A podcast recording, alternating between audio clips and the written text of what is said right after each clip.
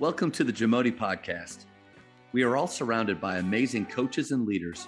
So let's get an inside look at not just what they do, but how they do what they do. After all, becoming the best versions of ourselves is Jamodi, just a matter of doing it. With how intentional you you are with relationships with players and students, I would imagine you know you, you spend a lot of time with them off the court, or at least with you know intentional conversation. So, how and when do you meet with players? All the time. Um, I had I had a meeting today. Well, and and I want to make them informal. That's what that's the way I like it. Um, I had one this morning between second and third period. I, I have a very balanced team. And I took one of our juniors who's very talented. He's a lefty. And I said, I said to him, uh, we have six players who I could consider five, who I could consider to be the best player on our team, and you're one of them. You know what that means? And he said, I need I need to be level headed every day. I need to be level headed every day. I said, why why is that? Well, if one of us if one of us loses it, we're not we're not a complete team because we have so many solid players. It's it's going to take things away, and and so I was comparing it to last year's team where we were really led by one guy, and the one guy never rattled, and I could deal with a couple other guys, you know, rattling, and he got it. So it's it's in a casual setting. Um, it depends what your policy is at school. You know, I text my kids, um, and it's it's always a positive thing. To I, I like to I like to get them when they just get home from practice, and and um, I'll text them. Uh, I'll I'm always around. I like to be around, so I like my kids to be coming in the office, and I'll and I'll get them always casually. The other thing I like to do is in the buildup of practice or throughout practice is to have an informal conversation with mm-hmm. every single player on my team during that practice. Wow. Just say, hey,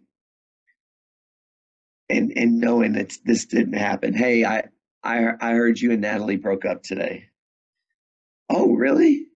You, you know, and and and knowing they didn't you, you know, uh, well, why did I see her walking? Why did I see her? You still want that to backfire on you right there.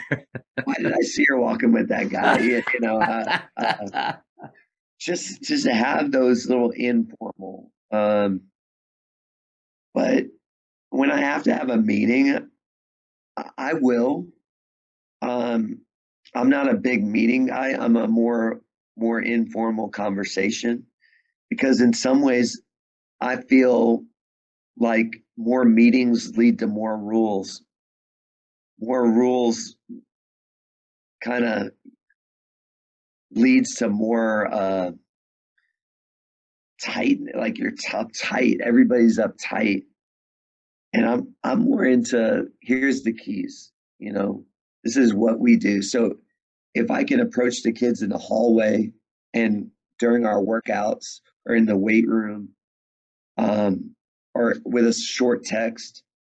I think that's the best way to conduct a meeting. And and I like to I, I make sure I communicate with all. Uh, this year we have 14 kids, all 14 some way. Whether it's at 6:30 in the morning when they're walking in to drop their stuff off in the locker room, and I'm going to put my uh, khakis on. Um, What's up, dog? You know, you all right? You, you're doing a really good job, man hold it together and and just know I'm looking at the small things. That's what I'm looking for. I'm looking at the small things. I'm not looking at the big things with you. Stuff like that, informal, where they feel comfortable and they know that I don't bite. Because I know they're. Have you always been like that as far as not being necessarily a big rules guy? You know, like Bob Hurley Senior that had the 19 19 rules and every uh, that all the kids had to live by but yeah, also the clientele he had maybe yeah, that's that, what i was yeah. going to say yeah uh, um, you know he he's from a different setting, um, background and era. Yeah. You know, you, there's no better coach than Coach Hurley at all in in the history of our game, as far as I'm concerned. Hmm. Um, but he had he had his way of doing things because that's what worked. You know, if if he had gone there, if he had used the same policy at Duke, those players would be transferring left and right. But you have you all like have you always been like that, and and what influenced you to kind of take that Yeah. that approach? Yes. Um, trustworthy, like you show trustworthiness. So it's primary pillar, right? Um, my father was, you know, I played for him and he was the same way. I coached for Jim Harrick, you know, he was my boss at Rhode Island. And you talk about a guy that wasn't ego driven. He's, you know, very informal you guys have your responsibilities let's love each other and let's respect each other and let's let's go um, but that's what works for me and I've i've seen i've seen it work other ways in other places so it just works for me i'm not i don't know if my way is the right way Well, I, I think that's the that's the ticket though, right there is find what works for you and make sure that what what is working for you is benefiting your players. You're getting positive feedback from them Right. because if you if you want to be a certain way, but it's completely pushing your players away from you, Yeah. then it's time to change. But that self awareness to know that is huge.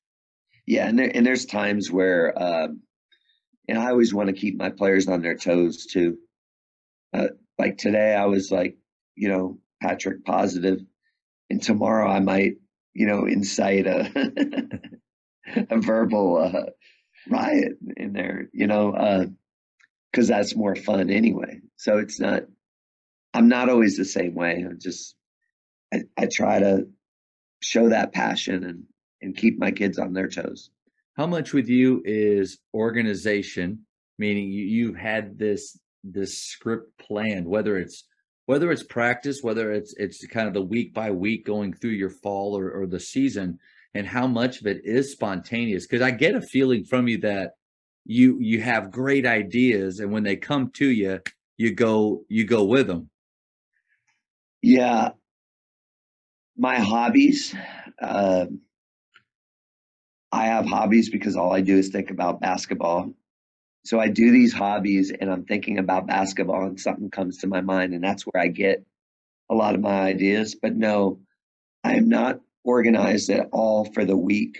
Um, not one bit, not even close.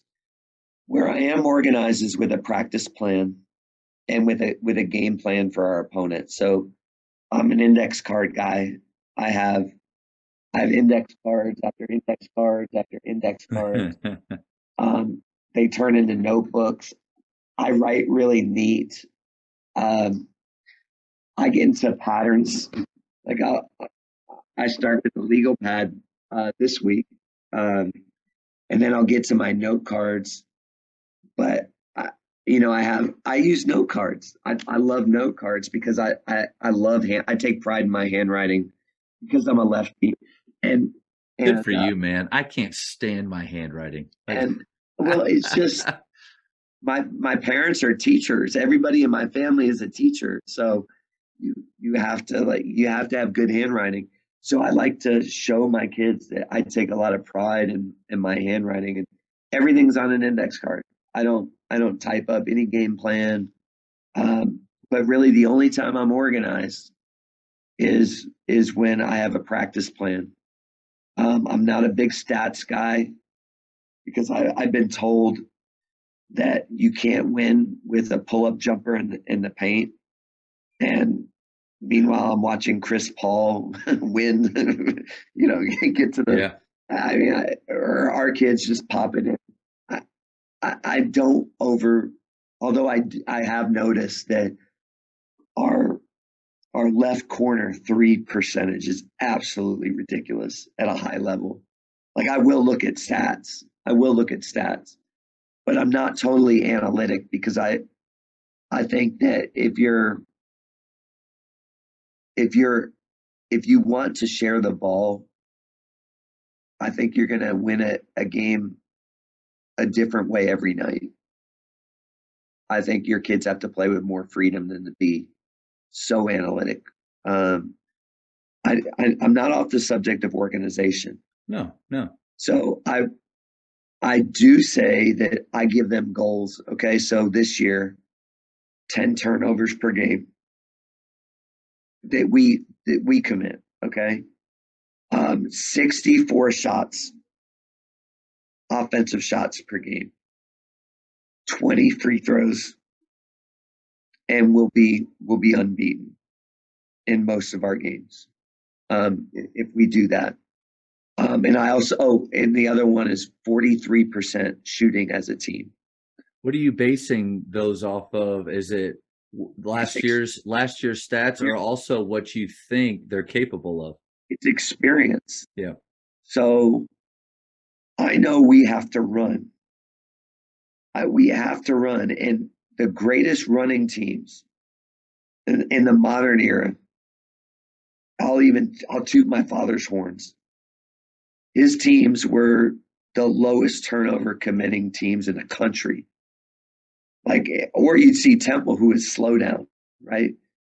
John Beilein is one of the best coaches that I've ever seen. Period. And it, there's about 30 of them, right? His teams at Michigan, his teams at West Virginia, and his teams at Richmond played so fast, and they would average 8.9 turnovers per game, mm. 9.5 turnovers per game. It, it's those teams that play fast that don't respect the ball that end up being sloppy and lose big games. If you can play fast and take care of the ball, that means you have proper spacing. You're tightening your gaps a little bit. Um, 15 feet of space, you're being direct. You're Coach, being 15 feet will get them beat. Yes, remember I remember that. that. from your TABC, and I've yes. stolen that and use it every year. That's all you, man. I don't know. Thank you. but, no, I'm serious. Yeah. You know, I mean, it, it's just, it's, that is organization to me. And, and I, I say to my wife in the house, and she's, she's always saying, Tommy, what are these clothes doing here? Well, you know, when when I changed a shirt to go mow the grass outside, I, I'm going to take that shirt. I didn't sweat it. I'm going to fold it. I'm going to put it up here on the counter. And I'm going to put the shorts that I was wearing to coach in because I was just coaching. I didn't sweat. I might want to recycle. Why don't you just put them away? And she and I'm like, honey, I'm that is my way of organization. I'm I'm disorganized, but I'm actually organized. I know where every and she laughed her. I mean, it's just it, it's funny. That is my way. Index cards. You have a formula for wins, and there's some teams where you don't have a formula because you might be so loaded with talent um, that you don't need that. But that's that's the way I organize. Thank you for checking out today's episode. Please take a moment to subscribe to this podcast, share it with your fellow coaches, and find us on social media for what's coming up next on the Jamodi podcast. It's just a matter of doing it.